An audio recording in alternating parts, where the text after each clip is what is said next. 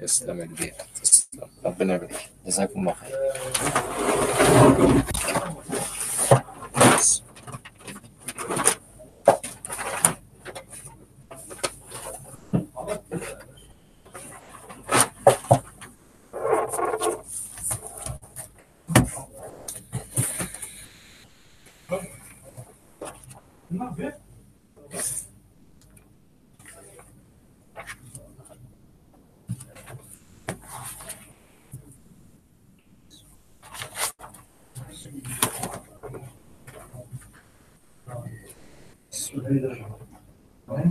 بسم الله السلام عليكم ورحمة الله وبركاته. وعليكم السلام ورحمة الله وبركاته. دكتور كيف الحال؟ الحمد لله رب العالمين كيف حضرتك بارك الله فيك حبيبي جزاكم الله خير إن الحمد لله نحمده ونستعينه ونستهديه ونستغفره ونعوذ بالله تعالى من شرور أنفسنا وسيئات أعمالنا. إنه من يهده الله فلا مضل له ومن يضلل فلا هادي له. ونشهد أن لا إله إلا الله وحده لا شريك له ونشهد أن نبينا وحبيبنا وإمامنا محمد صلى الله عليه وسلم. اللهم صل وسلم وزد وبارك على سيدنا محمد وعلى آله وصحبه وعلى جميع النبيين والمرسلين والملائكة أجمعين. وسلم يا رب تسليما كثيرا. رب اشرح لي صدري ويسر لي أمري واحلل عقدة من لساني يفقه قولي. أحبابي هذه هي المحاضرة السادسة والأخيرة في مادة الأدب والنصوص بالمستوى الثاني. أسأل الله جل وعلا أن يجعل هذه اللقاءات نافعة وأن يجعلها متقبلة إنه ولي ذلك والقادر عليه. في هذا اللقاء إن شاء الله تعالى نحاول أن يعني نستدرك ما تبقى لنا في المنهج ونحاول أن نقوم بمراجعة سريعة إن شاء الله تعالى على ما درسنا. وطبعا المنهج يحتاج منا إلى مراجعة في محتواه الموجود عندكم على الموقع. نحتاج إلى متابعة هذا المحتوى وتحصيل يعني الأشياء التي هي فيه. لأننا في المحاضرات ركزنا على أمور وتركنا أمورا أخرى يمكن أن يعني نطلع عليها بأنفسنا وأن نتفهمها فرادى بإذن الله تعالى. نقول مثلا تحدث عن أنواع الشعر بإيجاز. أنواع الشعر بإيجاز يعني تنقسم عموما سواء كان شعر عربي أو شعر غير عربي. الشعر عموما ينقسم إلى ثلاثة أنواع شعر غنائي وشعر قصصي وشعر تمثيلي. الشعر الغنائي هو الشعر الذاتي أو الشعر الوجداني الذي يتحدث فيه الشاعر عن نفسه أو عن مكنون صدره أو يتحدث فيه عن ذاته أو يعبر فيه عن موضوع تعبير حسي أو شعوري خاص به. هذا يسمى شعر يسمى شعرا غنائيا أو شعرا وجدانيا أو شعرا ذاتيا.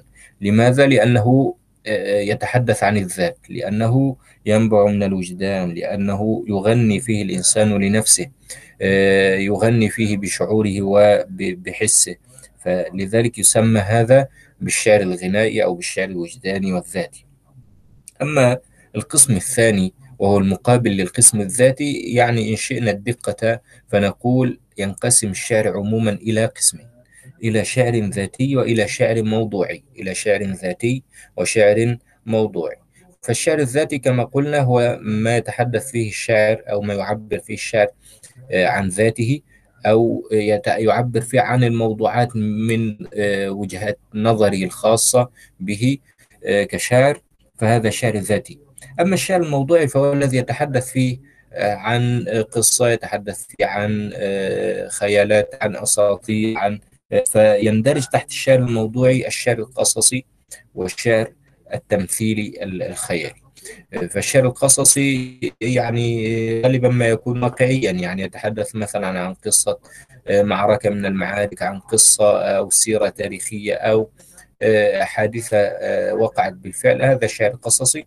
الشعر التمثيلي أو الخيالي هو أن يستحضر أو أن يتخيل الشاعر بعض الشخصيات أو بعض الأشياء التي يجري على ألسنتها بعض الأشعار. وغالبا الشعر التمثيلي هو ما يعرف بالشعر المسرحي الذي يقوم أو يقوم به المسرحيون بتمثيله على خشبة المسرح لكن بشكل شعري لأن هناك مسرح نثري وهناك مسرح شعري. طبعا الشعر التمثيلي لم يكن موجودا في العصر الجاهلي لأنه لم يكن هذا من طبيعة ولا من واقع هؤلاء الناس يكون لديهم مسرح كما مثلا كان في اليونان فالواقع هو ما يحتم أو هو ما يوجد مثل هذه الأشياء أو يغيبها. يعني العرب ليس من شأنهم هذا. وأن نطالب الأدب العربي القديم بأن يكون لديه أدب أو شعر تمثيلي. هذا يعني من تكليف الأشياء كما يقولون غير طباعها. ومكلف الأيام غير طباعها متطلب في الماء جذوة نار يعني دائما الأدب يعبر عن الواقع ويعبر عن الظروف والمتطلبات المعيشية للناس. فلم يكن هذا بوارد وجوده أو حدوثه عند الجاهليين بحال من الأحوال. طبعا مقارنة الأدب العربي بغيره من الآداب هذه مقارنة فيها إجحاف وفيها يعني ازدراء لأي من الأدبين كان يعني سواء الأدب العربي أو الأدب المقارن الآخر. هذا هذه الموازنة موازنة من حيث الأساس هي باطلة. لماذا؟ لأن الأدب العربي نشأ في واقع يختلف تماما وحتما يختلف عما نشأ عليه مثلا الأدب اليوناني أو الأدب الفارسي. فأن نقارن بين أدبين هكذا بجر قلم ونقول هذا تفوق على هذا في هذا الموضع وهذا تدنى عن هذا في هذا المقام. هذه أحكام يعني لا تمت للواقعية ولا للعلمية المنهجية العلمية بالصلة لماذا؟ لأن مقارنة الأشياء التي لا تتلاقى في ظروف واحدة خصوصا الأدب يعني حتى إن الأديب لا يمكن مقارنة أو موازنة أدبه بأدب أديب آخر إلا إذا كانت هناك نقاط تلاقي واتفاق بين هذين الأديبين تتيح إقامة مثل هذه الموازنة. فبعض دارسي الأدب العربي يأخذ أو يعيب على الأدب العربي القديم يعني خلوه من الشعر التمثيلي ويشنع ويعني كأنه اكتشف شيئا لم يكتشف. وهذا يعني سبحان الله من الشعور بالدونية الذي تأصل في النفوس ويزعم الكثيرون أن مثلا الأدب اليوناني عرف أهله المسرح قبل الخامس القرن الخامس الميلادي وما يدريك أن هذا قد كان أصلا. كل هذا أخذناه يعني عن رواة الأخبار ومنهم من يضع الأخبار الكاذبة ومنهم من يلفق وعلى فرض أن هذا قد كان فهذا أيضا لا يدل بحال على أن الأدب العربي إذا خلا من فن معين فإنه يعد أقل شأنا من أدب آخر. إذا الشعر عموما يا أحبابي ينقسم إلى شعر غنائي وشعر موضوعي. الشعر الغنائي هو الذي يعبر فيه الشاعر عن ذاته. أما الشعر الموضوعي فمنه ما يكون واقعيا قصصيا واقعيا ومنه ما يكون خياليا تمثيليا. طبعا السر في غلبة الشعر الوجداني على الشعر العربي الجاهلي معروف أن أغلب الشعر العربي القديم هو من قبيل الشعر الوجداني أو من قبيل الشعر الذاتي. أو الغنائي. لماذا؟ لأن الشعر في أصله يعني غناء للذات أو غناء بهمومها وبمشاعرها وبحسها. فالإنسان أو الشاعر يشعر بنفسه قبل أن يشعر بغيره ويغني لذاته قبل أن يغني للآخرين. فطبيعة العربي كان منكفئا على ذاته بطبيعته مهموم بحاله رجل يعني ينتقل في الصحراء من مكان إلى آخر حاله دائما في حل وفي ترحال كل هذا يعني يجعل من الإنسان العربي الجاهلي إنسانا حاد الحس والشعور وهذا ما يجعل الشعراء وهم أشد الناس حساسية وشعورا يجعلهم ذاتيين في أشعارهم أو وجدانيين فيما ينتجون من أدب. إذا غلب الشعر الوجداني على الشعر الجاهلي لهذا السبب لأن الشعر في أصله غناء والشاعر إنما يشعر بنفسه قبل أن يشعر بغير خصوصا وأن العربي كان يعيش في الصحراء يعني كل منهم سيد في خيمته وكل منهم يعني رب في بيته كل منهم يحمل هم نفسه. فلم يكن العربي يعيش في دولة مثلا ولا يعيش في مملكة. تحمل عنه مثلا هم شيء أو تقوم بتنظيم حياته بشكل أو بآخر. لا العربي يشعر أو يهتم بنفسه لأنه لن يهتم به أحد آخر. فكان هذا من الأسباب التي جعلت من الشعر العربي شعرا وجدانيا في طبيعته أو في غالبه. طبعا ليس معنى هذا أن الشعر العربي الجاهلي خلى من القصص أو خلى من التمثيل ولكن القصص الموجود عندنا في الشعر العربي له طبيعة خاصة وكذلك الشعر التمثيلي الموجود عندنا له طبيعة خاصة. يعني لو تابعنا المعلقات مثلا وطلعنا المعلقات وجدنا لوجدنا أن الشعراء ينطقون الحيوانات من أمثال مثلا الأبيات المشهورة لعنترة يعني يحكي فيها حال فرسه وأنه يشكو إليه بعبرة وتحمحم. فهذا التخيل وهذا هذا من قبيل الشعر التمثيلي الذي هو مناسب لطبيعة الشعر العربي. فالشعر العربي لم يكن لديه يعني وقت ليظل ينسج خيوط ملحمة مؤلفة من آلاف الأبيات كما في كما يروى أن هناك ملحمة مثل الأوديسة وغيرها والشهنامة وما, وما إلى ذلك من هذه الملاحم التي تروى لليونان أو للهند أو للفرس. ويعني وإن كانت كل هذه من يعني من الأشياء التي هي من قبيل الحدس لا من قبيل اليقين. إذا العربي لم يكن لديه إرادة تطويل الكلام لأن العرب كما يقولون البلاغة الإيجاز. فكان العرب لا يطيلون الكلام حتى إن قصائد الجاهليين لا تكاد تتجاوز في غالبها يعني قصائد الطوال لا تتجاوز الثمانين بيتا. إلا ما ندر إلا قليل جدا ما تجاوز المئة بيت بقليل كمعلقة طرفة ابن العبد وغيره. يعني عدد قليل جدا ونادر جدا. لكن الغالب الأعم القصيدة في حدود 20 بيت 30 بيت. هذا متوسط عام القصائد. إذا طالت كقصائد المعلقات يعني 70 80 بيت. فكان هذا كان هذا طبيعة العرب في أشعارهم. فالعرب لا يطيلون الكلام وعندهم البلاغة الإيجاز فلذلك قل عندهم الشعر القصصي والشعر التمثيلي بينما الشعر الذاتي والوجداني غلب طابعه على سائر أشعارهم. إذا هذا أنواع الشعر بشكل عام وعما غلب أمره على الشعر الجاهلي بشكل خاص هل هناك أي سؤال في هذا الصدد يا أحباب؟ هل هناك أي تساؤل فيما يتعلق بأنواع الشعر والغالب على الشعر الجاهلي؟ واضح يا شيخ بارك الله فيكم طيب آه لو سألنا وقلنا أذكر طبقات الشعراء باعتبار الزمان أذكر طبقات الشعراء باعتبار الزمن طبعا الشعراء باعتبار الزمان ينقسمون إلى طبقات.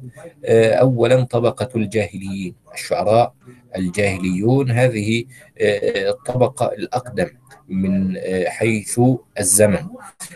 الشعراء الجاهليون بعد ذلك الشعراء المخضرمون. والشعراء المخضرمون هم الذين عاشوا يعني جزءا من حياتهم في الإسلام وجزءا من حياتهم في الجاهلية. عاشوا في الجاهلية فترة من عمرهم وقالوا فيها شعرا وكذلك عاشوا في الإسلام فترة من حياتهم وقالوا فيها شعرا كالخنساء وكحسان بن ثابت رضي الله تعالى عنهما وكلبيد ابن ربيعة رضي الله تعالى عنه.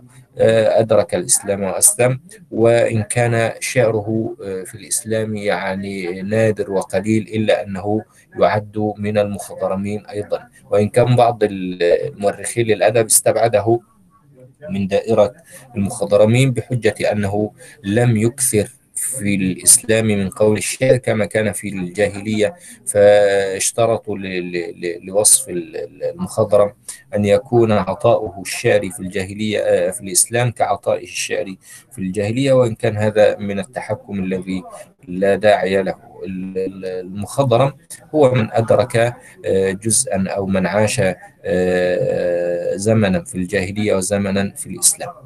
الطبقة الثالثة من حيث الزمن الشعراء الإسلاميون. الشعراء الإسلاميون وهم الذين ولدوا بعد ظهور الإسلام وقالوا الشعر بعد ظهور الإسلام.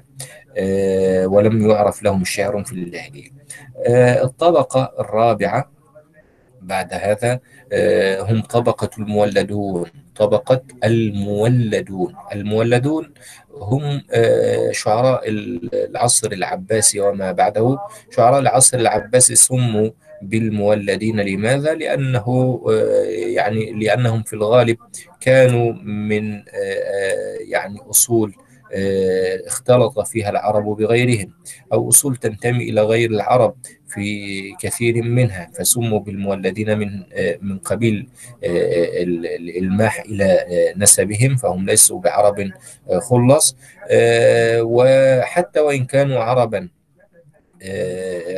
خلص من ناحية النسب إلا أنهم مولدين في واقع أدبهم أو في طبيعة أسلوبهم ونتاجهم الأدبي فيه نوع من التجديد ونوع من التغيير عما كان عليه نهج الجاهليين في أشعارهم.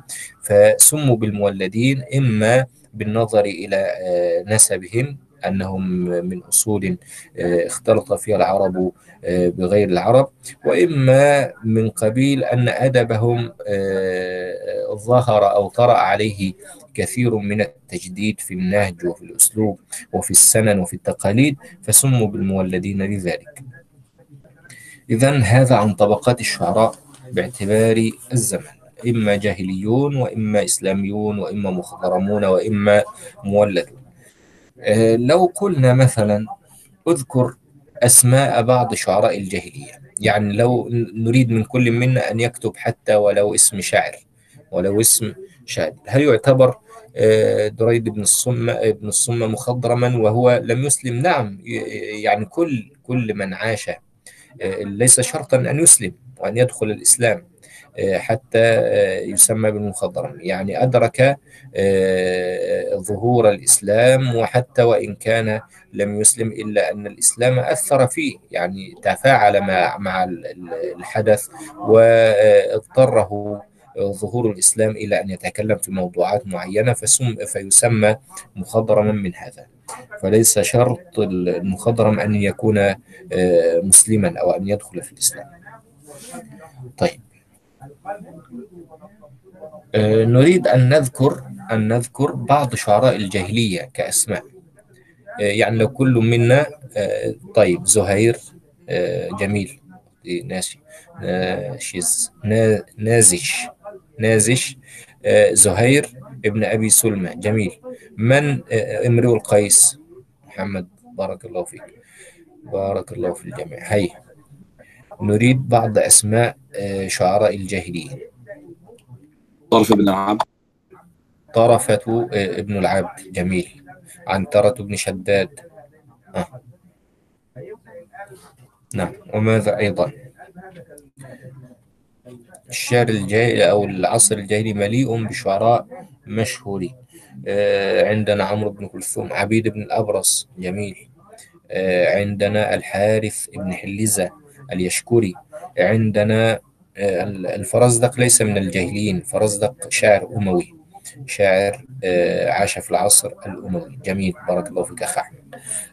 عندنا أيضا النابغة الذبياني صحيح النابغة. نعم. زهير بن أبي سلمى زهير بن أبي سلمى جميل. ومن أيضا؟ أبو العلاء المعري. أبو العلاء المعري نعم شاعر عباسي شاعر من شعراء الدولة العباسية متأخر عن الجاهليين بارك الله فيك. ها هي نريد أن نذكر أسماء لبعض شعراء الجاهليين من باب ال- ال- المعرفة.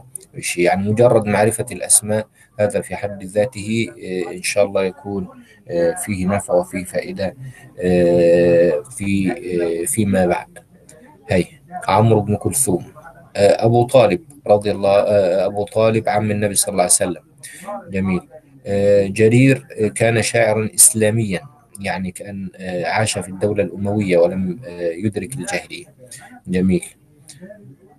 ها نعم. كل هؤلاء من شعراء الجاهلية المثقب العبدي الحادرة آه، الأعشى حليزة. نعم. آه الحارث بن حليزة. الحارثة الحارث بن حليزة اليشكري. جميل. آه، طيب الشعراء المخضرمين أمثال. لا عمر بن بن ربيعة آه، بن أبي ربيعة هذا من آه، شعراء الإسلام من الشعراء الإسلاميين من شعراء الدولة الأموية. جميل. لبيد بن ربيعة. جميل. آه، نريد آه، حسان أيضا لكن حسان من المخضرمين يعني آه، هو من شعراء الجاهلية نعم لكن آه، نذكره من شعراء المخضرمين أيضا. وماذا أيضا عن شعراء المخضرمين؟ الخنساء. الخنساء آه، من آه، الشعراء المخضرمين أو من آه، الطفيل بن عمرو جميل. آه، والحطيئة وكعب بن مالك. نعم. عدد من شعراء الجاهلية أدركوا الإسلام منهم من أسلم ومنهم من بقي آه، على آه، شركه. إذا إذا كان آه، هذا آه، عن أسماء بعض شعراء الجاهلية طيب تعالوا بنا عندنا في المقرر عندنا وقفة مع آه، ثلاث أو مع ثلاثة من شعراء الجاهلية. امرؤ القيس وطرفة ابن العبد وزهير ابن أبي سلمى. ماذا نعرف عن امرئ القيس وشعره؟ هي ماذا نعرف؟ نفتح المحتوى محتوى المقرر عندنا ونحاول أن نتعرف على امرئ القيس من خلال المحتوى المكتوب أو من خلال ال- يعني المعرفة السابقة أو القراءة السابقة. الملك الضليل الملك آه، الضليل امرئ القيس. لماذا لقب بالملك الضليل لماذا لقب بذلك أخي محمد؟ أعتقد يا سيدي أنه خرج يطالب بملك أبيه الذي قتل فسمي بالملك الظليل نعم. أليس كذلك؟ نعم جميل بارك الله فيك. فلم يدرك بثأر أبيه فسمي بذلك. آه، لأنه يعني من باب أنه ضل طريقة آه، طريقة أو لم يدرك آه، طلبته ولم يحقق هدفه فكأنه ضل طريقه. وقيل بأنه الملك الضليل من باب ما يعني اشتهر عنه من الخلاعة والمجون ويعني اللهو أو الإفراط في اللهو. مما لا يليق بأبن- بأبناء الملوك. وطبعا أبو آه، القيس وهو حجر الكندي. آه، حجر الكندي كان كان ملكا أو كان آه، سيدا لقبيل لمملكة كندة وهي تقع في وسط الجزيرة العربية.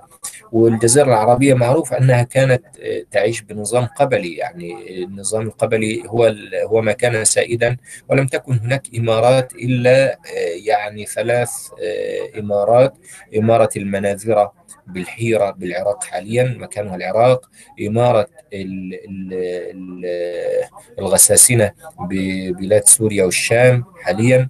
آه، إمارة كندة وكانت في وسط الجزيرة العربية وكان آه، هذا هو آه، يعني ما يتعلق بإمارات العرب بالإمارات العربية القديمة. فوالد امرئ القيس كان ملكا لهذه المملكة واشتهر عن ولده هذا وهكذا يروي المؤرخون أن ولده هذا أو امرئ القيس هذا كان آه، يعني يعيش حياة الخلاعة والمجون واللهو الذي لا يليق بأبناء الملوك فسمي من هذا الباب بالملك الضليل من باب أنه ارتكب من الحماقات ما لا, ما لا يليق بأبناء الملوك ويعني نسجت حوله أساطير كثيرة منها أن والده طرده لأنه لم يكن يعني لائقا بكونه ابن ملك ونحو هذه الأمور تحتاج إلى توقف في تلقيها. طبعا يعني نرددها أو نقولها لكن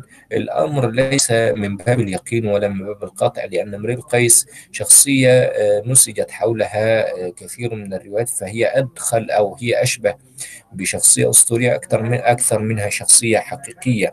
فلا لا يمكن بأي حال من الأحوال أن تكون هناك شخصية بهذا التناقض العجيب. يعني رجل عاش حياته لاهيا سكيرا عربيدا ثم بعد ذلك بمجرد أن يقتل أبوه وأن يغدر به يعني بنو أسد أو قبيلة بني أسد تغدر بأبيه. إذا به يتحول إلى ثائر وإلى يعني مسعر حرب ويعني رجل يصل به الأمر إلى أنه يكون سفيرا إلى ملك الامبراطورية الرومانية في وقته يعني يعتبر هي التي تدير العالم هي ومملكة فارس. كيف يكون بهذه ال ال يعني التفاهة وبهذه الوضاعة ثم في لحظة ينقلب إلى ثائر وإلى طالب ثأر ويعني هذه امور تحتاج إلى إعمال عقل وتحتاج إلى مزيد بحث ولعل يعني التاريخ الذي درس يظهر يوما ما فيما يظهر. من مخطوطات أو من مكتبات فيها بعض النور الذي ينير لنا مثل هذه الأمور المشكلة. يعني امرؤ القيس لا نصدق عنه كل ما يروى من أنه كان عربيدا وكان سكيرا واليوم خمر وغدا أمر ومثل هذه الأمور. نعم قد يكون هناك يعني بعض هذه الأشياء لكن بهذه الصورة المتناقضة تماما أنه كان يعني في واد وبمجرد أن قتل والده صار في واد آخر هذا يعني مما يتنافى مع يعني بدهيات الأمور. إذا امرؤ القيس يسمى بالملك الضليل كذلك يلقب بذي القروح بذي القروح لأنه أيضا يقولون من من أسباب هذه التسمية أو هذا التلقيب أنه مات بقروح أصابت جلده أو جسده فأودت به إلى الموت. إذا هو الملك الضليل ذو القروح. حياته طبعا من الرواة من يقول بأنه عاش حياة لاهية كما قلنا وأنه تحول إلى طالب بثأر أبيه وأين كان إخوته؟ وأين كان وأين كانت يعني الابن اللاهي العربيد السكير هو الذي يتحول إلى ثائر والبقية يسكت عنه التاريخ. هذا ما لا يعقل. يعني أمور تستدعي الاستفهام وتوقف طبعا امرؤ القيس كان مجددا في الشعر العربي بقوة. فهو أول من وقف بالأطلال أو أول من سن الوقوف بالأطلال. يعني الوقوف بالأطلال كان من قبل امرئ القيس. الشعراء يقفون بالأطلال ويبكون. لكن أن يصير ذلك سننا شعريا وتقليدا شعريا يتوارد عليه الشعراء واحدا بعد الآخر واحد بعد الآخر. فهذا من من الأمور التي سنها امرؤ القيس. فيقول مثلا عوج على الطلل المحيل لعلنا نبكي الديار كما بكى ابن حزامي. أو ابن خزامي على ما يروى. فيعني يذكر أن هناك من الشعراء وهو ابن خزام أو ابن حزام هذا وقف على الأطلال لكن امرؤ القيس يعني يبتكر في هذا السنن الشعري أو يضفي على هذا الأمر يعني مسحة التقليد أو السنة الشعرية التي ينبغي على ينبغي للشعراء أن يحتذوها وأن يتواردوا عليها. بل يعني يبتكر شيئا آخر ألا وهو أن يوقف معه صاحبيه.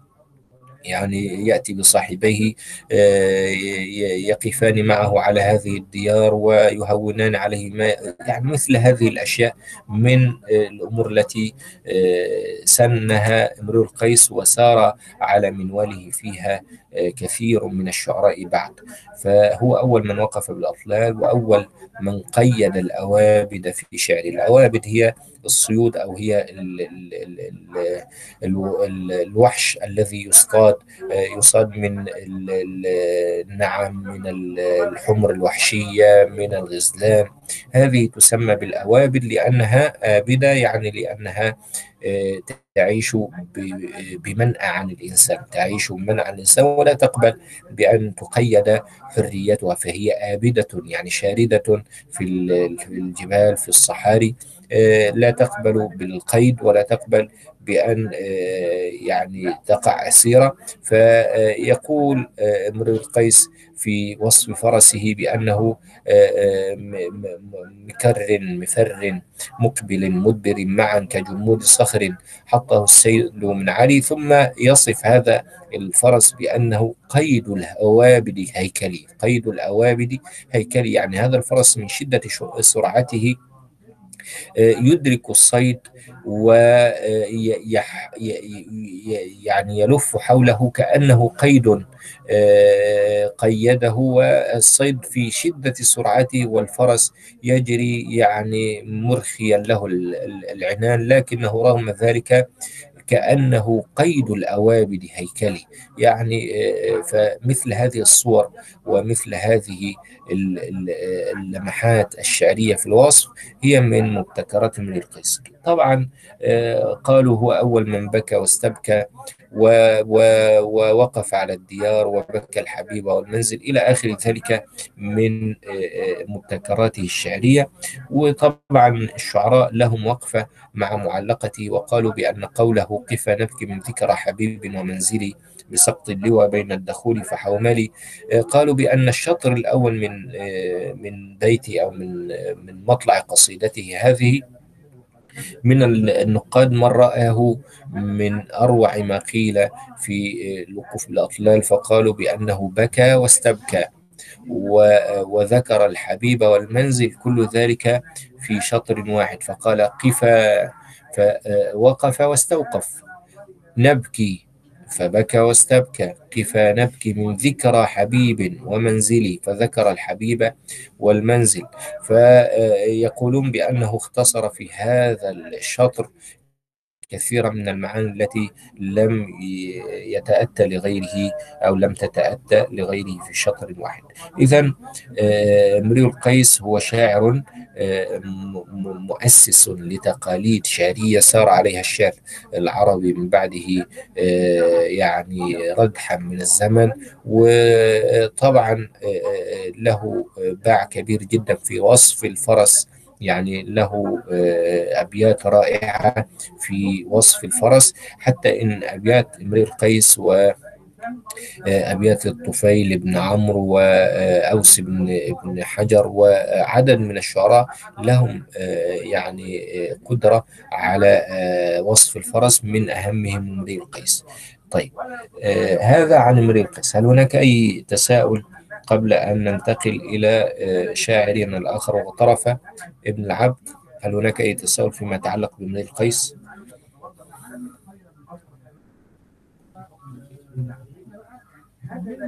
طيب الشاعر الآخر معنا في المقرر هو طرفة بن العبد. طرفة ابن العبد. ماذا نعرف عن طرفة ابن العبد؟ ماذا نعرف عن طرفة ابن العبد؟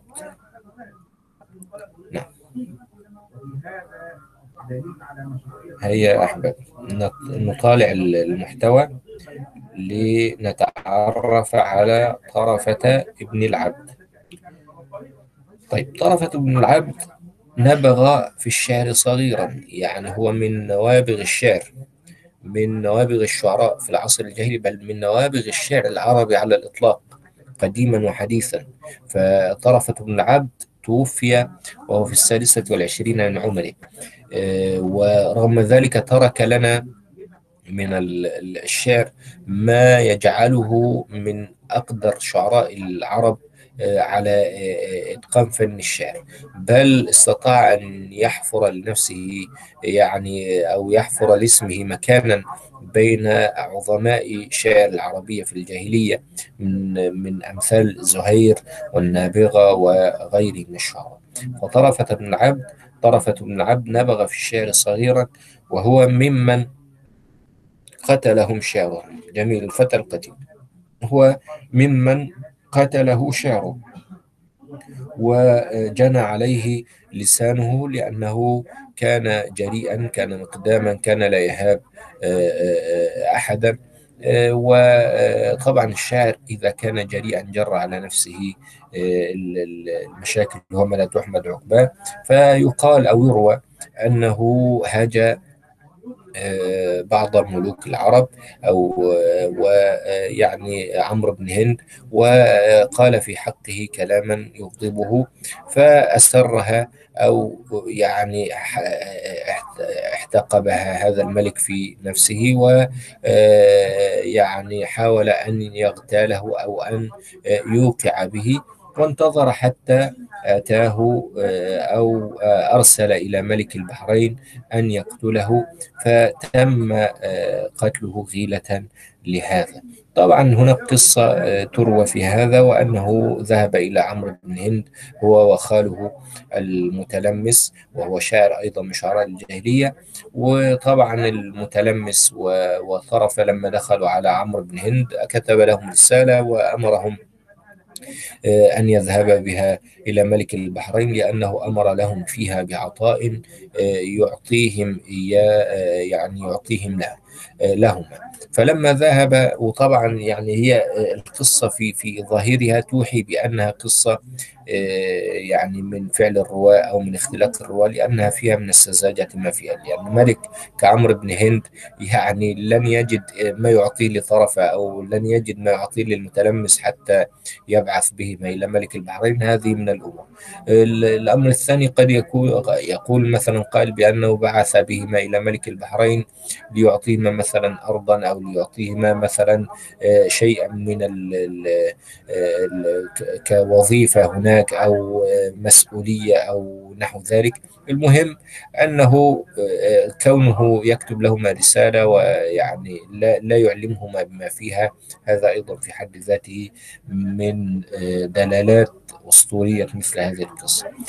ذهب الرجلان كما يقال وفي الطريق أصر المتلمس على أن يقرئ أحدا ذلك الكتاب ليعلم ما فيه. فلما علم أنه قد كتب فيه إلى ملك البحرين بأن يقتلهما إذا ما أتيا هرب أو ألقى بالكتاب في البحر وفر وقال وحذر طرفة بأن ما في رسالته يشبه ما في رسالتي لكن طرف يعني وهذا من العجائب أصر على أن يكمل المسير واستبعد وأنكر أن يكون عمرو بن هند قد كتب في حقه مثل هذا وكأن طرفة بن العبد يعني كان واثقا من وفاء هذا الرجل أو من أن هذا الرجل لن يجرؤ على أن يقتله أو أن يفعل به مثل هذا. فكل هذا مما يدل على أن القصة يعني غير واقعية وإنما فيها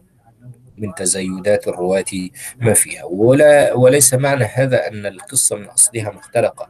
قد تكون هناك قصة قتل طرف بن العبد بشكل أو بآخر لكن مثل هذه التزايدات التي لا يعني يقتنع بها العقل يجب أن نتوقف عندها وألا نسلم بها وإن كان الأصل أصل القصة موجود وهناك قتل حدث لطرفة بن العبد بأمر من هذا الملك ولأسباب طبعا قد تكون خافية حتى على يعني الدارسين حتى اليوم. لكن المشهور أنه ممن قتله ممن قتلهم شعرهم.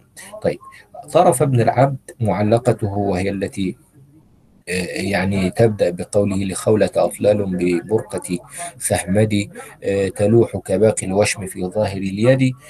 هذه المعلقة فيها حوالي أو قرابة 36 بيتا في وصف الناقة في وصف الناقة وكأن الناقة يعني كانت هي الملهمة لهذا الشاعر شعره. فكان يعني كأنه ينحتها نحتا وكأنه يرسمها بريشة رسام. فالشاعر إذا ما أغرم بشيء أو ما إذا يعني دخل أو ملكه حب شيء كأنه يعني مفتون به فيحاول أن يعبر عن هذا الحب وهذا الافتتان بمثل هذا الأسلوب. أن يستفرغ الوصف وذكر التفاصيل حتى إن طرفة بن العبد كأنه رسام يرسم كل جزئية وكل يعني الرتوش الدقيقة جدا في الناقة تجدها في هذه الأبيات. التي تزيد عن ثلاثين بيتا في هذه الناقة. والناقة طبعا في معلقة طرفة وفي سائر الشعر العربي ليس المقصود بها مجرد ناقة وفقط بل الناقة هي رمز للوفاء هي رمز للعطاء هي رمز لل... كأنها طوق نجاة. للإنسان في هذه الصحراء التي يتيه فيها الذكي والبليد. فالناقة كان لها واقع وكان لها قيمة كبيرة جدا في واقع العربي الجاهلي.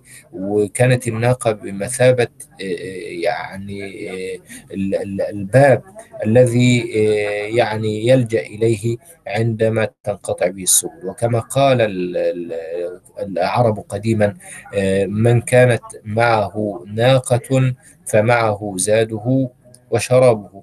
يعني من كان موجودة معه ناقة في صحراء لا زرع فيها ولا ماء ولا طعام ولا شراب فمجرد وجود الناقة معه فكأن معه الطعام وكأن معه الشراب. أما الشراب فأن يشرب من لبنها وأما الطعام فأن يفصل من دمها ويستخدم هذا الدم أو يطهو هذا الدم وهو الدم المسفوح الذي حرمه الإسلام. يطهوه ويقتات منه حتى يبلغ يعني قوتا أو حتى يدرك مكانا فيه طعاما. فالناقة بالنسبة للعربي القديم كانت ليست مجرد حيوان يستخدمه فقط وإنما كانت له بمثابة الصديق ورفيق الدرب وكانت وفية وكانت معطاءة وكانت وكانت. فلذلك عندما يصف طرف الناقة كل هذه الأبيات المتطاولة وكل هذا الوصف الدقيق جدا لابد أن نستوعب أنه لا يصف شيئا عاديا وإنما يصف شيء يعني يرتبط به مصيره كعربي بدوي يعيش في هذه الصحراء. فوصف الناقة من أهم من برعوا في وصفها وأجادوا طرف ابن العبد طرفة ابن العبد. طيب ننتقل إلى شاعرنا الثالث وهو زهير ابن أبي سلمى. زهير بن أبي سلمى هو الرجل الحكيم حكيم الجاهلية داعية السلام الذي كان يدعو للسلام في وقت الحرب. رجل يمتاز شعره بالرصانة وبالقوة والمتانة ويمتاز شعره بالدقة والإحكام. ويعني شعر زهير بن أبي سلمى من أروع الشعر العربي صنعة. وإجادة وتفننا حتى إنه النقاد يصنفونه رائدا لمدرسة عبيد الشعر أو لمدرسة الصنعة في الشعر العربي لماذا؟ لأنه لم يكن يرتجل أشعاره في غالب وإنما كان يقوم بتأليف الشعر تأليفا متأنيا تأليفا متأنيا. لا يقول الشعر يعني دفعة واحدة وارتجل وارتجالا كما كان شأن كثير من شعراء الجاهلية وإنما كان يقول الشعر ويعيد النظر فيه وينقح ويحقق ويدق حتى يصل إلى الصيغة أو إلى الأسلوب أو إلى الوضعية التي يرضاها لنفسه كشاعر.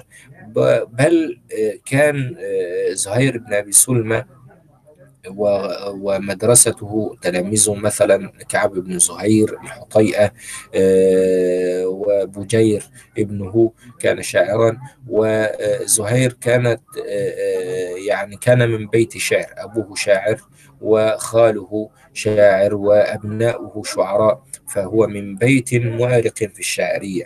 فزهير كانت له طريقة في إنشاء الشعر.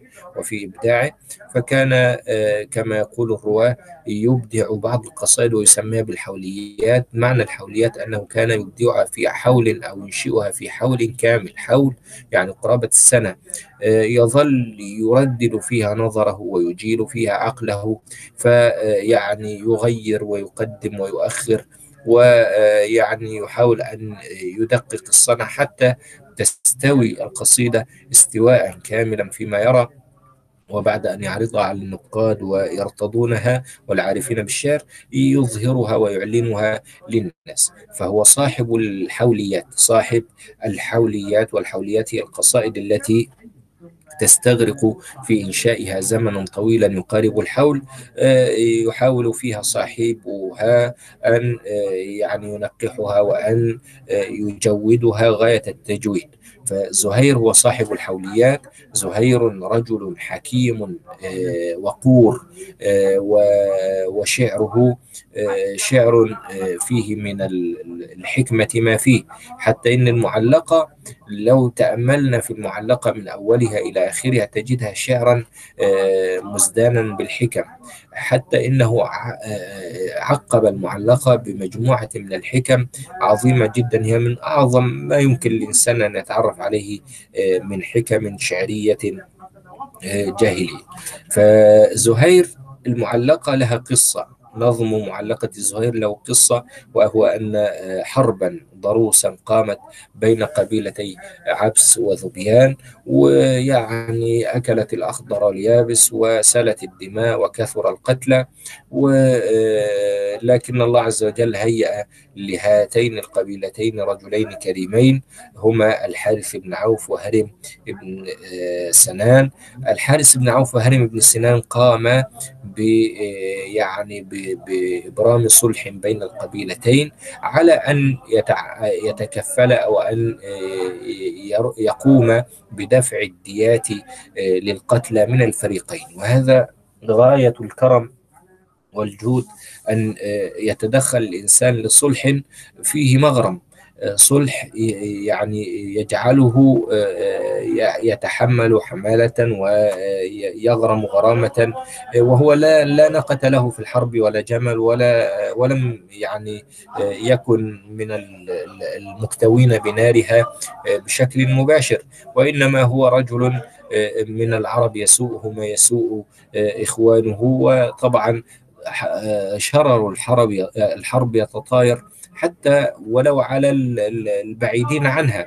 فلكن أن يقوم مثل هذين الرجلين بإبرام الصلح على أن يتحملا ديات القتلى وكانت يعني باهظة التكلفة حتى إنه قيل بأنها بلغت ثلاثة آلاف بعير ثلاثة آلاف بعير يعني ثلاثة آلاف جمل. لو حسبنا الجمل مثلا هو بمثابة السيارة الفاخرة في زماننا مثلا يعني أفخم أو أغلى سيارة مثلا في الوقت الحالي قرابة مثلا المليون قرابة المئات الألوف. فهكذا كانت الناقة. في زمن هؤلاء الناس. فالناقة كانت أو البعير كان يعني بثمن وقدره. فأن يتحمل بهذا العدد الهائل الكبير من الديات فدون أن يعني يكون لهما في هذه الحرب ناقة ولا جمل ولا يضيرهما أن تستمر أو أو لا تستمر. يعني لا يضيرهما من أمرها شيئا ورغم ذلك يتكلفان ويتحملان بديات القتلى. فهذا من الأعمال التي تجعل لأهلها مكانة ومكرومة في القلوب. وكان زهير من الشعراء الذين استرع يعني اندهشوا أو راعهم هذا الصنيع وهذه الأريحية وهذا الكرم البالغ من هذين الرجلين. فنظم قصيدته أو معلقته هذه في مدح هذين السيدين الكريمين. وهذا المدح ظل باقيا حتى يوم الناس هذا. وهذا مما يعني ينبغي أن نتوقف عنده بالعظة وبالعبرة. يعني هذين الرجلين أو هذان الرجلان الحارث بن عوف وهرم بن سنان مات على الشرك أو أو لم يسلم أو وفعل هذا الصنيع. لكن الله عز وجل من باب أنه لا يضيع أجر من أحسن عمل وفاهما أجرهما في الدنيا بهذا الثناء وبهذا الذكر الحسن حتى يوم الناس هذا. وطبعا هذا مما يدلك على أن الإنسان لو فعل معروفا فإنه عند الله لا يضيع وخصوصا الأشياء التي يعني ينفع بها الإنسان خلق الله أو عيال الله من حول فالخلق عيال الله. فالإنسان لو أسدى إلى أحد معروفا ولو كان هذا الذي يسدي أو تسدي إليه المعروف لا يستحق أو إنسان لا يقدر أو لن يرد إليك هذا المعروف بشكل أو بآخر اعلم أن الله عز وجل لن يضيع أجرك يا من أحسنت عملا. فهذان الرجلان. وإن كان يعني فعل ما فعل وهما كافران إلا أن الله عز وجل ما ضيع أجرهما وأبقى لهما ذكرا حسنا حتى يوم الناس هذا. حاتم الطائي مثلا حاتم الطائي مات على الكفر لكن لماذا بقي ذكره في الناس مشهورا بالكرم وبالثناء الحسن؟ هذا أيضا من أجره الذي قدره الله له في الدنيا على حسن صنيعه وجميل عمله. إذا هذين هذان الرجلان قام بهذه المكرمة وبهذا العمل العظيم وهو أن أصلح بين القبيلتين وتحمل الديات فقام زهير بمدحهما مدحا عاطرا في هذه القصيدة أو في هذه المعلقة التي تبدأ بقوله آمن أمي أوفى دمنة لم تكلمي بحومانة الدراج فالمتثلم في هذه المعلقة يعني يثني على هذين الرجلين ويقسم ويقول يمينا لنعم السيدان وجدتما على كل حال من سحيل ومبرم تداركتما عبسا وثبيان بعدما تفانوا ودقوا بينهم عطر من شهم فهذه القصيدة أو هذه المعلقة قيلت في المقام الأول لمدح هذين الرجلين لكن علق زهير بعد ذلك على هذا الحدث وهذه الحرب وما كان فيها من يعني من شؤم ومن دماء ومن قتلى علق أو عقب القصيدة بمجموعة من الحكم تقارب العشرين بيتا حاول أن يستخلص فيها الدروس والعبر المستفادة من هذه التجربة القاسية التي عاشها الناس في تلك الفترة من قبيلة عبس وذبيان والحكم موجودة أظن عندكم الأبيات أو بعض هذه الأبيات منها ومن لا يصنع في أمور كثيرة يضرس بأنياب ويوطأ بمنسم ومن لا يزد عن حوضه يهدم ومن لا يزد عن عن عرضه آه، ومن يزد عن عرضي نعم سئمت تكاليف الحياة ومن يعش ثمانين حولا. لا أبا لك آه، لا أبا لك يسأمي آه، وإلى آخر هذه الأبيات التي يعني كأنها حكم آه، يستخلص فيها دروسا وعبرا عاشها هذا الرجل ال- ال- العاقل الوقور في هذا الزمن. وطبعا يلقب هذا الشاعر بشاعر السلام لأنه كان داعية للسلام في زمن لم يعرف أهله غير الحرب. وهذا من آه، مما يميز هذا الشاعر الكبير زهير بن أبي سلمى زهير له آه، كعب وبجير آه، من أبنائه وكان من الشعراء وأسلم أدرك الأسل- الإسلام وأسلم. طيب. لو تأملنا آه، يعني كانت هذه وقفة مع بعض شعراء الجاهلية لو تأملنا في خصائص الشعر الجاهلي؟ آه، يعني لو قلنا مثلا تحدث عن خصائص الشعر الجاهلي من أهم خصائص الشعر الجاهلي الصدق العاطفي. تجد الشاعر لا يتكلم إلا بما يؤمن به لأنه لا ولاية لأحد عليه فإنه يتكلم بما يؤمن به في المقام الأول. لذلك تجد شعر الجاهلية شعر صادق.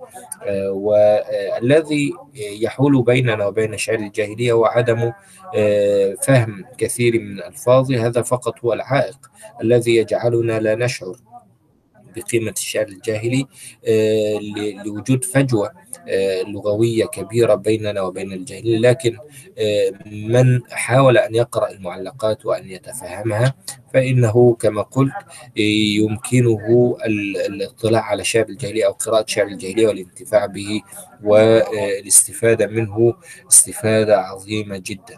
الصدق العاطفي آه، هذا من أهم خصائص الشعر الجاهلي بشكل عام. كذلك من أهم خصائص الشعر الجاهلي وسماته الفنية العفوية وعدم التكلف. هذا هو الغالب ال- ال- العام تجد الشاعر الجاهلي ينطلق أو يطلق أبياته آه، كما يطلق سهمه من رميته. لا يكلف نفسه كثير آه، يعني آه، تأن ولا كثير تنقيح ولا تدقيق. اللهم إلا بعض الشعراء ممن كانوا على شاكلة زهير ابن أبي سلمى كأوس بن ابن حجر والطفيل آه، ابن عمرو وغيرهم آه، والحطيئة وغيرهم من الشعراء الذين كانوا يع- يعنون أو يهتمون بأشعارهم وبتجويدها وتنقيحها. كذلك من أهم الخصائص الفنية للشعر الجاهلي يا أحباب عدم العناية بتسلسل المعاني والأفكار. تجد الشعر الجاهلي آه، لو تأملت بعض القصائد تجد الشعر ينتقل من موضوع إلى آخر ومن موضوع إلى موضوع دون تمهيد ودون توطئة. وقد آه، يعني يتكلم في هذا البيت عن موضوع ثم ينتقل إلى موضوع آخر وبعد ذلك يرجع إلى الموضوع الأول وهكذا. آه، فعدم تسلسل المعاني والأفكار أو أن تكون الوحدة وحدة البناء في القصيدة هي آه، وليس آه، الوحدة الموضوعية في القصيدة بشكل كامل. هذه خاصية أو هذه سمة من سمات الشعر الجاهلي.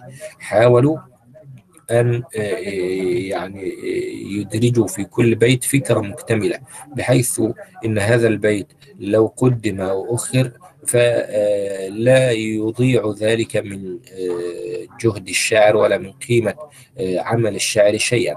وطبعا كانت هذه طبيعة للشعر الجاهلي اقتضتها آه، أو اقتضاها الواقع. الواقع عندهم لم يكن هناك كتابة ولم يكن هناك تدوين للشعر ولا غيره. فكان الشاعر يحرص على أن يكون شعره أن يصل شعره إلى الناس.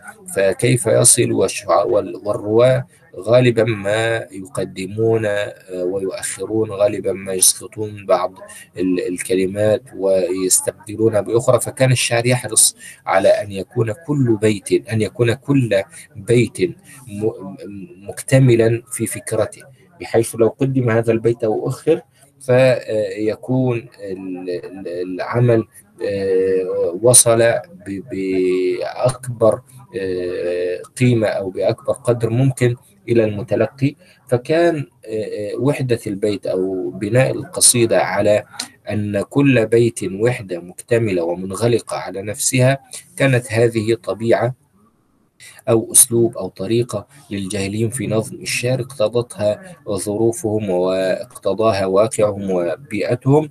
وطبعا بعض النقاد يعيبون عليهم هذا ولكن عندما نتحدث أو عندما نعيب عليهم. هذا نحن بذلك لا لا نرعى لهم ظروفهم أو لا نرعى لهم الملابسات التي استدعت منهم هذا الصنيع. اذا عدم العناية بتسلسل المعاني والأفكار هذا بالنسبة لنا نراه هكذا لكن بالنسبة للجاهلين كانوا يرون أن هذه هي الطريقة المثلى لإيصال المضمون الشعري إلى الناس. فكان الرواة يقومون بتلقف القصيدة من الشاعر ويشيعونها في الناس لكن قد يحدث من الناس فيما بعد تقديم أو تأخير. وهذا ما يجعلنا الآن نشعر بأن هناك أبيات كان ينبغي أن ترد إلى الأمام وأبيات ينبغي أن ترجع إلى آخر القصيدة. هذا إن دل فإنما يدل على أن القصيدة حدث فيها بعض التغيير في الترتيب لكن كل بيت بما أنه فكرة مكتملة بذاتها يمكن أن يوضع في أول القصيدة أو في آخر القصيدة أو في وسط القصيدة. هذا لن يحدث إضاعة لمجهود الشاعر ويحاول المتلقي أن أو يعني يستطيع المتلقي أن يستوعب الرسالة التي أرادها الشاعر من قصيدته. طبعا من أهم خصائص الشعر الجاهلي متانة الأسلوب وجزالة الألفاظ. كذلك اهتموا بالابتداء بذكر الأطلال والابتداء بذكر الأطلال له يعني معاني وأسرار كثيرة جدا منها محاولة تخليد الأثر والذكرى الحنين إلى الماضي التوقي إلى الاستقرار التعبير عن الإحساس بالتيه كل هذه المعاني لو تأملنا في تحليل مقدمة الأطلال لشاعر من الشعراء الجاهلين نجد معاني كثيرة جدا لكن يظن بعض الناس أنه كان تقليدا أو مجرد تقليد ولكن الحقيقة أنه كان تقليدا شعريا له أسراره وله فلسفته الخاصة بالجاهلين. بهذا نكون قد انتهينا من مقررنا الأدب الجاهلي بالمستوى الثاني. إن شاء الله تعالى المقرر موجود بالمحاضرات مع المحتوى المكتوب. ولو في أي تساؤل أو أي استفسار أنا إن شاء الله يعني معكم. وممكن نتراسل على الواتس أو على أي منصة أو بأي طريقة يعني متاحة. المهم أن يعني ننتفع وأن تكون الأمور واضحة وإن شاء الله نستعد للامتحان. وأسأل الله لنا ولكم التوفيق والسداد. بارك الله فيكم وكل عام وأنتم بخير. لو في أي تساؤل قبل أن ننهي المحاضرة تفضل. لو في أي تساؤل أي طلب آه السلام عليكم. وعليكم السلام ورحمة الله وبركاته. سيدي هل مطلوب منا أن نحفظ بعض الأبيات من القصائد الثلاثة؟ من باب الاستشهاد فقط يعني احفظ الاستشهاد فقط لكن ليس أبياتا محددة. يعني أنا لن أفرض أبياتا محددة للحفظ احفظ للاستشهاد. إذا مثلا جيء لك بسؤال اكتب نبذة موجزة عن زهير ومعلقته. يعني لابد أن تستشهد بعض الأبيات حتى تكون الإجابة مكتملة. بارك الله فيك بارك الله فيكم. جزاكم الله خير. جزاك الله خير. هل هناك أي تساؤل يا أحباب؟ بارك الله فيكم وسلام الله عليكم ورحمته وبركاته. وعليكم السلام ورحمة الله تعالى وبركاته. وعليكم السلام ورحمة الله وبركاته.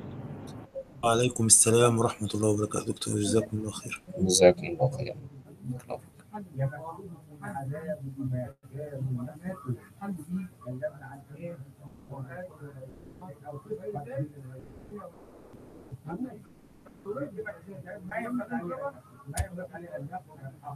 ينبغي دائما ان نقف على الجواب وينبغي عليه دائما ان يسارع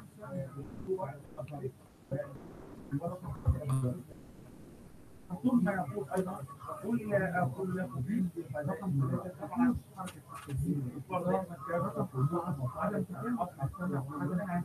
ليس طلب الهدايه انما الذين لولا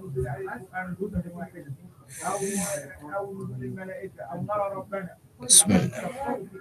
يا أحباب أنتم معي أم أم غادرتم جميعا؟ نعم آه، ما زلنا معك سيدي. طيب أنا أنا للأسف الشديد أنا ظننت أن المحاضرة وقتها انتهى لكن يتبقى نصف ساعة صحيح؟ نعم. طيب آه، نراجع في هذه النصف ساعة. سريعا أنا آه، إلى الآن آه، أنظر في الساعة وهو أتعجب كيف انتهت المحاضرة. فنبدأ بالمراجعة. بارك الله فيك.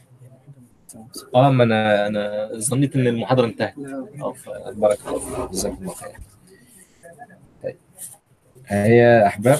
نبدأ بال- بالمراجعة كأسئلة و- وجواب سريعا في هذه النصف ساعة إن شاء الله تعالى تكون نافعه بإذن الله. طيب لو سألنا كسؤال نقول اذكر باختصار اذكر باختصار بعضا من فوائد دراسة الأدب. ما هي الفائدة من دراسة الأدب؟ خصوصا الأدب الجاهلي. هيا نريد مشاركة بالكتابة بال... بال...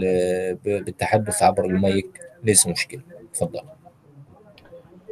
سيدي آه، بالنسبة للأدب الجاهلي أظن أن من آه، أجل وأهم الفوائد آه، المرجوة من دراسته فهم آه، كتاب الله سبحانه وتعالى وسنة رسوله آه، صلى الله عليه وآله وسلم آه، بما أن بما أن يعني آه، كتاب الله سبحانه وتعالى باللغة العربية وأن لغة الجاهليين هي آه، اللغة التي آه، استخدمت أو التي آه، آه، أجمع على أنها آه، مصدر من مصادر الاحتجاج والفهم جميل. للغة العربية.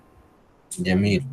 بارك الله فيك. إذا فهم فهم القرآن وفهم السنة آه، من من أهم ما يعود علينا كدارسين للأدب. لماذا؟ لأن القرآن نزل بلغة العرب وما أرسلنا من رسول إلا بلسان قومه ليبين لهم كذلك من أهم فوائد الأدب ها فهم الحياة بشكل آه، أكثر أو بشكل آه، أفضل آه، القدرة على التواصل والتأثير في الناس هذه من أهم الأمور التي تعود علينا كدارسين الأدب وكما قلت ونبهت وأكرر بأن دراسة الأدب ليست آه، ال- التي تبلغنا مثل هذه ال- الغايات أو مثل هذه الأهداف آه، ليست مجرد دراسة في المحاضرات وفقط أو دراسة هذه ال- ال- ال- ال- التي يعني هي بمثابة دراسة طائرة لا تفيد آه، مثل هذه الفوائد آه، بشكل فعلي. وإنما ما يفيدك هذا أن تكون لك قراءات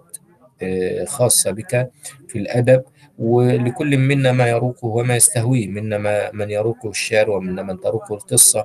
ومنا من يستهويه ال- ال- ال- الحكم والأمثال فكل منا يقرأ فيما يروقه. وكما قلنا بأن لو قرأنا مثلا آه، جزءا من القرآن جزء عما يتساءلون وحاولنا أن نتفهمه فهذا من من من أعظم ما يمكن أن يمنحك زادا أدبيا زادا لغويا آه، آه، زادا ثقافيا. فالإنسان منا كلما يقرأ في الأدب الجيد فإنه يكتسب أمورا وبصرا بالحياة أكثر ويستطيع أن يرقى بإنسانيته أكثر وأكثر. إذا دراسة الأدب كلها فوائد لكن دراسة الأدب لا تتوقف عند المحاضرات ولا تتوقف عند المقررات الدراسية بل تتعدى ما وراء لما وراء ذلك. فالمقررات الدراسية والمحاضرات ما هي إلا يعني تدلك على الطريق وبعد ذلك أنت يعني لابد أن يكون لك زاد أدبي وأن تكون مادة الأدب مادة حياتية لا مادة, مادة حيوية لا مادة دراسية فقط. إذا هذه بعض فوائد الأدب. نقول ترجع لغات العرب على تعددها إلى لغتين أصليتين وضح ذلك. هذا سؤال. تعود لغات العرب على تعددها قديما إلى لغتين أصليتين يوضح ذلك. هذا عندكم في أول المقرر ها. آه، لغة قحطان ولغة آه، عدنان أو لغة مضر. جميل جميل بارك الله فيك. و آه، يعني لو نشارك جميعا يا إخوان لو نشارك جميعا ونحاول أن نكتب أن نتكلم. طيب لغة عدنان هي لغة أهل الجنوب أم لغة أهل الشمال؟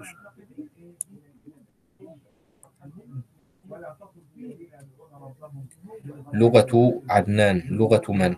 لغة أهل الشمال أم أهل الجنوب؟ آه، سيدي آه، معذرة آه، خرج معظم الطلاب من المحاضرة لم يتبقى سوى خمس طلاب. وقد راسلتهم كي يعودوا إليها من أجل المراجعة. جميل. بارك الله فيك. جزاك الله خير. آه، لغة عدنان هي لغة أهل الشمال. نعم. ولغة ولغة قحطان هي لغة أهل آه. الجنوب في اليمن. جميل. بارك الله فيك. آه، اندثرت لغة قحطان. لماذا؟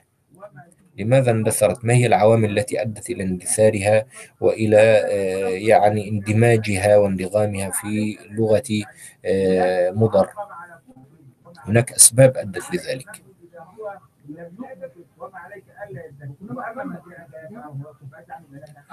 من أهم هذه الأسباب آه، أسباب سياسية ومذكور هذا عندكم في المقرر بأن دولة ال- ال- القحطانيين أو دولة اليمن آه، أو مملكة اليمن تعرضت لغزو من الأحباش ومن الروم ومن الفرس وهذا الغزو وهذا آه، يعني العدوان عليها جعل أهلها آه، يقومون أو قاموا بالهجرة من هذه البلاد بسبب مثل هذه الحروب من جانب وبجانب آخر آه، حدث آه، حدثت كوارث طبيعية منها سيل العرم وغيره آه، من السيول التي يذكرها مؤرخو البلاد أو الجزيرة العربية. فهناك عدد كبير من السيول أطاح بهذه المملكة وجعلها خرابا بعد أن كانت عامرة بالحضارة التي يحكي الله عز وجل عنها في سورة سبأ فيصف لنا بعض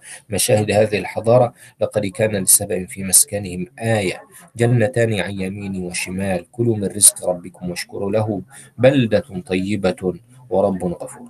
فالله عز وجل يعني يقول لقد كان لسبأ في مسكنهم آية إذا كان الله جل وعلا يعني يصف هذه الحضارة بهذا الوصف فمعنى هذا أنها حضارة بلغت مبلغا عظيما جدا من التقدم ومن العمارة لكن هذه الحضارة آه، بفعل آه، آه، يعني ب- بسبب الحروب وبسبب الكوارث التي حدثت وحلت بها صارت خرابا وتهجر أهلها ويعني دخلوا آه، الجزيرة العربية وعاشوا مع أهل الشمال.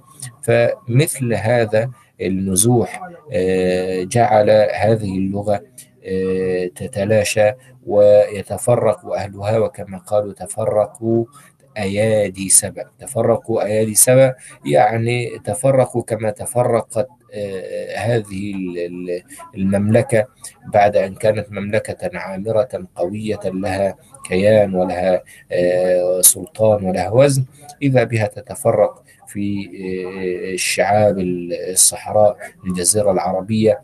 وحتى إن لغتها تداخلت مع لغة الشماليين واحتوتها لغة الشماليين واستفادت بعض ألفاظها لكن لم تعد لغة ال- القحطانيين موجودة كما كانت قوية أو قائمة مقابل لغة ال- ال- العدنانيين كما في السابق.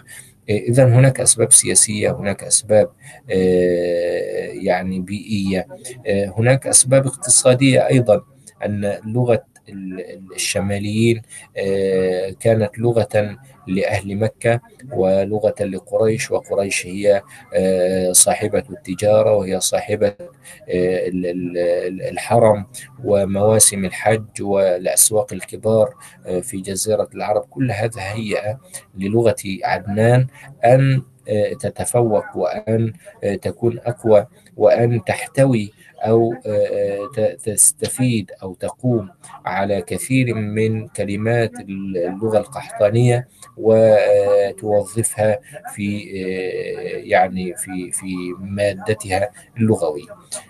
إذا انقرضت لغة حمير. وبقي أو بقيت لغة عدنان وهي وطبعا لغة عدنان لهجات متعددة لهجة قريش لهجة أسد لهجة تميم كل هذه لهجات متعددة. والله عز وجل كتب للهجة قريش الذيوع والانتشار بنزول القرآن بها وبغيرها أيضا. يعني القرآن لم ينزل بلهجة قريش فقط وإنما نزل بكلام العرب أو بلغة العرب جميعا. فتجد في القرآن ما يتوافق مع كل لهجات العرب. اذكر باختصار عوامل تفوق لغة قريش على غيرها من اللغات. طبعا عوامل اقتصادية عوامل دينية عوامل سياسية أيضا كما قلنا. ما المقصود بكل من الصعاليك؟ وما المقصود بكل من الموالي؟ وما المقصود بالخلعاء؟ وما المقصود بالحنفاء وبالكهان؟ هذه المصطلحات أو, أو هذه المفاهيم درسناها أيضا في المحاضرات الأولى وقلنا بأن الصعاليك هم مجموعة من ذؤبان العرب أو من اللصوص الذين كانوا يقطعون الطريق وينهبون القوافل ونحو ذلك. والسلوك أصلا في اللغة هو الفقير الذي لا مال له ولا معتمد يعني ليس له مال وليس له حتى شيء يعتمد عليه عندما تضيق به الحال. فالصعلوك هو الذي التصق بالتراب ليس له لا مال ولا معتمد. هذا أصل كلمة الصعلوك في اللغة لكن المقصود بالصعلوك هنا في الأدب في الأدب الجاهلي هم مجموعة من الذؤبان ذؤبان العرب الذين كانوا يقطعون على الناس طريقهم وينهبون تجاراتهم ويعني يقومون بالغارات وبالغدر حتى يعني يضمنوا لنفسهم لأنفسهم قوتا أو يعني ما يبلغهم ويبقيهم على قيد الحياة. فهؤلاء هم الصعاليك والصعاليك يشبهون من يسمون بالقراصنة حاليا الذين يعني يقطعون على الناس طرقهم من أجل المال أو من أجل الكسب فيتخذون من الصعلكة أو من القرصنة وسيلة للعيش. الموالي هم أستاذ بالنسبة للصعاليك هل هو محصور على الشعراء منهم أم جميع هؤلاء قطاع الطرق و... لا الصعاليك ليس لا, لا, لا نقصد بالصعاليك مجرد الشعراء. طبعا الصعاليك من بينهم أناس يقولون شعرا هذا هذه مدرسة من مدارس الشعر تسمى مدرسة أو أو مذهب الصعاليك الشعري. فالصعاليك أو شعراء الصعاليك لهم طريقة في شعرهم بما أنهم ينتمون إلى هذه المجموعة أو هذا المجتمع الذي هو شاذ في طبيعته عن بقية المجتمع من حوله فكانت لهم سمات وخصائص معينة درست فيما يسمى بشعراء الصعاليك. لكن الصعلكة بوجه عام هي حركة مجتمعية وليست حركة فنية يعني ليست الصعلكة هي حركة مجتمعية في الأساس. هذه الحركة المجتمعية طبعا أفرزت لنا بعض الشعر وبعض المنتج الأدبي فدرس بأدب الصعاليك. فالصعاليك قد تكون هناك بعض القبائل أيضا احترفت الصعلكة يعني قبيلة هذيل. كانت هذه القبيلة بكاملها قائمة أو تتكسب من الصعلكة وكانت قبيلة غفار مثلا من القبائل التي تتعايش وتتكسب من الصعلكة فحركة الصعلكة بدأت فرادى في بداية الأمر ثم انتشر هذا الداء في المجتمع. القبلي الجاهلي حتى صارت بلاد العرب بلادا يتخطف الناس فيها. والله عز وجل يحكي عن هذا الحال فيقول أولم يروا ويمتن الله عز وجل على أهل مكة بنعمة الأمن وبنعمة الأمان؟ فيقول أولم يروا أن جعلنا لهم حرما آمنا ويتخطف الناس من حولهم؟ أفبالباطل يؤمنون بنعمة الله يكفرون؟ فالله عز وجل يمتن على أهل مكة بأنه جعلهم في مأمن. مما يعاني منه الناس في الجزيرة من نهب ومن قتل ومن سلب ومن غارات ليل نهار من من هذه العصابات التي انتشرت وعم خطرها في أرجاء الجزيرة العربية آنذاك حتى إن قوافل النعمان المنذر وهو ملك العرب في وقته ملك المناذرة. قوافل النعمان كانت لا تسلم من نهب هؤلاء الصعاليك فكانت هناك أماكن محظورة ولا يستطيع التجار أن يعني يقطعوها إلا إذا جعلوا للقبائل مثلا قبيلة هزيل هذه كانت قبيلة من من أصغرها إلى أكبرها تقوم على هذا تقوم على هذه المهنة مهنة الصعلكة. فكانت القوافل تدفع جعلا أو تدفع إتاوة حتى تمر من من الطريق الذي هو مقارب لقبيلة هزيل. وإلا فإن القافلة يعني تنهب وتسرق. فكانت حركة الصعلكة حركة مجتمعية وكانت لها شرور ويعني مآسي عظيمة دامية في ذلك الوقت. وطبعا الله عز وجل امتن على العرب بأن جاء الإسلام وقطع دابر هذه الفتنة التي التظى الناس بجحيمها وبسعيرها زمنا طويلا حتى إن النبي صلى الله عليه وسلم كتب كتابا لو نقرأ في سيرة النبي صلى الله عليه وسلم كتب كتابا لبعض الصعاليك جمع قبائل كبيرة. من الصعاليك كانت قد ارتكبت من الجرائم والثارات الكثير والكثير وتحصنوا ببعض الجبال وببعض الأماكن في الجزيرة العربية.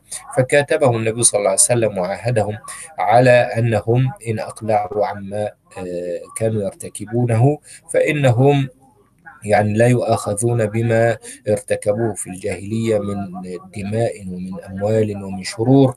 وكان النبي صلى الله عليه وسلم أو كان هذا العهد سببا في أن يرتاح الناس أو أن ينعم الناس بالأمن من شرور هؤلاء المسمين بالذؤبان ذؤبان العرب. فكان كانت حركة الصعلكة حركة يعني لها أثرها ولها صداها في الواقع الجاهلي بشكل عام. وطبعا بما أنها حركة مجتمعية اذا يكون لها صدى في الأدب كما قلت. اذا الصعاليك الموالي الموالي كما قلنا هم من أعتقتهم القبيلة أو القبائل الضعيفة التي تتحالف مع القبائل القوية فتسمى من موالي مثلا بني أسد من موالي بني تميم وهكذا. عندنا أيضا الخلعاء. والخلعاء هم مجموعة من المجرمين الذين ارتكبوا من الجرائم ما لا يعني تستطيع القبيلة أن تحميهم عليه. طبعا قام مثلا بقتل عدد كبير من قبيلة معينة قام بعمل جريمة فيها يعني ما يسوء العرض أو الشرف. فعند ذلك تتخلى القبيلة عن مثل هذا الفرد الناشذ أو أو الشاذ أو الذي يجر عليها المتاعب وتعلن على رؤوس الأشهاد في المحافل الكبار كسوق عكاظ وغيره بأن فلان ابن فلان يعني اختلعته قبيلته ولا ويعني أهدرت دمه. من أراد قتله فليقتل لكن لا يعود شره على القبيلة أو لا تطالب القبيلة ب يعني بدفع شيء من ما عليه من جرائم أو من ثارات ونحو ذلك. عندنا أيضا من المفاهيم التي درسناها مفهوم الحنفاء أو مصطلح الحنفاء. ما المقصود بالحنفاء يا أحباب؟ والذين كانوا على دين إبراهيم عليه السلام يعني لم يكونوا على الوثنية جميل. هم الذين بقوا على ملة إبراهيم وحاولوا أن يتلمسوها آه، وطبعا كانت قد اندرست إلا أنهم آه، أنكروا عبادة الأصنام ولم يشربوا الخمر وكانوا يعني يتحرون الوصول إلى شيء من ملة إبراهيم. ومنهم قس بن ساعدة وورقة بن نوفل وعدي بن زيد عم عمر بن الخطاب وغيرهم. آه، يعني عدد آه، كان معروفا في الجاهلية. آه، أيضا عندنا من المفاهيم أو المصطلحات المعروفة في العصر الجاهلي الكهان. والكهان كما تعلمون هم سدنة بيوت الأصنام في الجاهلية. طيب هناك سؤال تحدث بإيجاز عن فنون النثر وصوره عند الجاهليين. تحدث بإيجاز عن فنون النثر وصوره عند الجاهليين. عندنا فنون النثر عندنا قصص عندنا حكم عندنا أمثال عندنا خطب عندنا سجع. هذه هي فنون النثر التي درسناها في المقرر تحدثنا عن القصص وقلنا بأن القصص آه، بطبيعته موجود في كل زمان وفي كل مكان والقصص الجاهلي نقل إلينا لكن آه، أصابه آه، كثير من التزايدات والتغيير والتحوير. بخلاف الحكم والأمثال فإنها وصلت إلينا يعني آه، محتفظة بوضعيتها التي صدرت آه، من الجاهليين في آه، عصرهم فهي صالحة لأن يحتج بها لغويا بخلاف القصة بخلاف القصة. فالحكمة والمثل بما أنه أو بما أنهما موجزتان في العبارة وبما أنهما آه، يعني آه، محتفظتان ببنائهما أو ببنيتهما اللغوية بما أنهما أيضا مشهورتان. يعني الحكمة والمثل غالبا ما يردده العامة ويشيع وينتشر المثل بين الناس فيكون آه، هذا بمثابة يعني أمان أو ضمانة عدم تغيير لهذا المثل لأن هناك وصايا مجتمعية على هذا المثل آه، تمنع الناس من أن يقوموا بتغييره أو تحويره ويحتفظ المثل والحكمة من أجل هذا ببنائه اللغوي. المقصود أن المثل والحكمة آه، الذي ورد عن الجاهلين يمكن الاعتماد عليه في آه، اكتشاف أو في التعرف على أسلوب الجاهليين وعلى طبيعة كلامهم. وهذا أيضا مهم جدا لأننا آه، نحتاج إلى تلك اللغة الصافية أو اللغة الأصيلة التي صدرت عن الجاهلين واحتفظت بأصالتها ونقائها حتى وصلت إلينا. بخلاف القصص فإنه أصابه كثير من التزيد وكثير من التغيير الذي يعني خرج به آه، عن آه، أصله. هناك سجع الكهان وقلنا بأن سجع الكهان هو طريقة أو هي طريقة آه، حرص الكهان على آه، آه، إنشاء الكلام بها والتحدث مع الناس آه، من خلالها حتى آه، يضمنوا ل- لأنفسهم تلك المكانة وتلك الهالة التي كانوا عليها في الجاهلية ويلتزم فيها الكهان بالسجع آه، وهو آه، آه، تقفية الكلام بحروف متشابهة والتزام نظام موسيقي معين مع الإبهام مع الغموض الذي يجعل من الكلام محتملا لأكثر من تأويل كل هذه من سمات السجع ال- الجاهلي أو سجع الكهان في الجاهلية. عندنا سؤال نقول ما السر في قلة المأثور من النثر الجاهلي من النثر الجاهلي مقارنة بالشعر. ما السر في قلة المأثور من النثر الجاهلي مقارنة بالشعر؟ السر في قلة المأثور من النثر الجاهلي آه، الواصل إلينا آه، أن التدوين آه، يعني كان غائب لم يكن هناك تدوين والنثر يحتاج في نقله وفي روايته إلى التدوين بخلاف الشعر. فالشعر في الغالب أو آه، يعني الشعر مقارنة بالنثر يمكن حفظه نظرا للعامل الموسيقي أو للإيقاع الموجود به يسهل حفظه بخلاف النثر فإن ال- الكلام النثري صعب أن يحفظ آه، إذا آه، ما قرناه بالشعر فالشعر يحفظ ويروى وينتقل من جيل إلى جيل عبر الذاكرة أما النثر فيحتاج في نقله في الغالب إلى التدوين وإلى الكتابة وبما أن العصر الجاهلي والعرب في الجاهلية كانوا أميين لا يقرؤون ولا يكتبون فالنثر كان أو الوصل إلينا عنهم كان قليلا ونادرا. كان هذا من أهم الأسباب التي أدت إلى قلة مأثور من النثر الجاهلي. عندنا سؤال أيضا للعلماء في التعرف على أمثال الجاهلية طريقان. اذكرهما. للعلماء في التعرف على أمثال الجاهلية طريقان اذكرهما. قلنا بأن الأمثال الجاهلية هي تمثل اللغة الأصلية أو الصافية أو النقية التي لم يحدث فيها كبير تغيير فحري بنا أن نتعرف عليها. لكن المشكلة أن هذه الأمثال الجاهلية جاءت يعني متداخلة مع غيرها من الأمثال في كتب في الكتب التي عنيت بجمع الأمثال كمجمع الأمثال للميداني وجمهرة الأمثال لأبي هلال العسكري وغيرهما وغيرهما من المؤلفين. جاءت هذه الكتب أو هذه المؤلفات جامعة للأمثال مثلا بترتيب ألف بائي فلا تراعي إفراد الأمثال الجاهلية مثلا بمبحث أو بباب. فلذلك اختلطت أمثال الجاهلين بغيرها. فإذا أردنا أن نتعرف على أمثال الجاهلين فهناك طرق من أهمها أمران.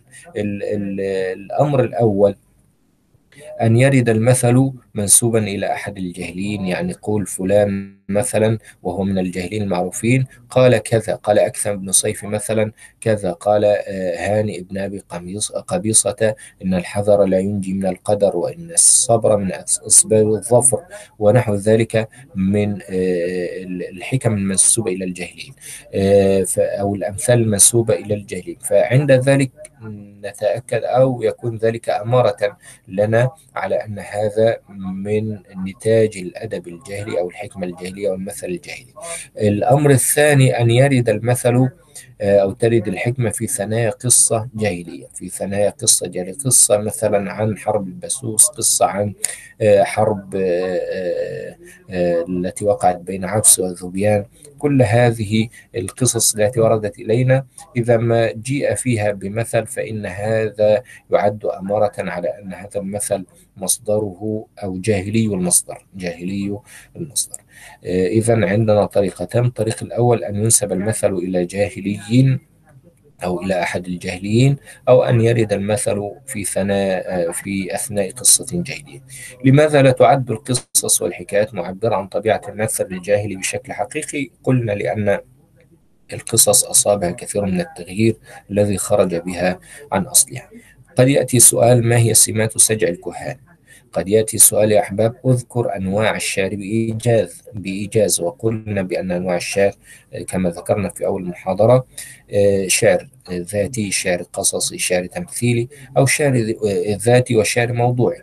ما السر في غلبة شعر الوجدان على الشعر الجاهلي؟ ذكرنا السبب في ذلك وقلنا بأن الشعر العربي في غالبه شعر وجداني. وقل وقلة الشعر القصصي والتمثيلي ترجع إلى أن الشعر القصصي والتمثيلي يحتاج إلى يعني تطويل وإلى تأني وإلى روية وإلى إعمال فكر. والعربي بطبيعته ينطق على البديهة أو يرتجل كلامه ارتجالا وينحو إلى الإيجاز لا ينحو إلى التطويل. أه تحدثنا كذلك عن المعلقات السبع وعن رأي العلماء في التعليق وقلنا بأن هناك فريق ينكر التعليق وفريق أه يثبت ذلك ولكل أدلته ولكل حجته. والراجح كما قلنا هو رأي من ينكر التعليق وإن كان للقائلين بالتعليق أيضا كلام معتبر ووجيه. اذكر عوامل الانتحال في الشعر الجاهلي. ذكرنا هذه القضية وقلنا بأن أول من درسها دراسة وفية مستفيضة من القدامى هو محمد بن سلام الجمحي في كتابه طبقات فحول الشعراء.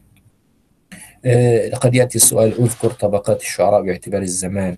الجاهلي الجاهليون الإسلاميون المخضرمون المولدون. قد يأتي السؤال مثلا أي الشعراء الثلاثة تفضل؟ زهير امرؤ القيس طرفة. ولماذا؟ كل هذه أسئلة قد تأتي. إن شاء الله تعالى آه، ال- الأمور تكون أسهل عندما نذاكر وعندما آه، نسأل عما لا نفهم. كما قلت ممكن نتواصل على أي آه، آه، أو بأي طريقة آه، متيسرة وممكنة. بارك الله فيكم. بهذا نكتفي وبهذا تنتهي محاضرتنا. سعدت بصحبتكم وأسأل الله جل وعلا أن يتقبل منا ومنكم وأن يعلمنا ما ينفعنا وينفعنا بما علمنا. بارك الله فيكم.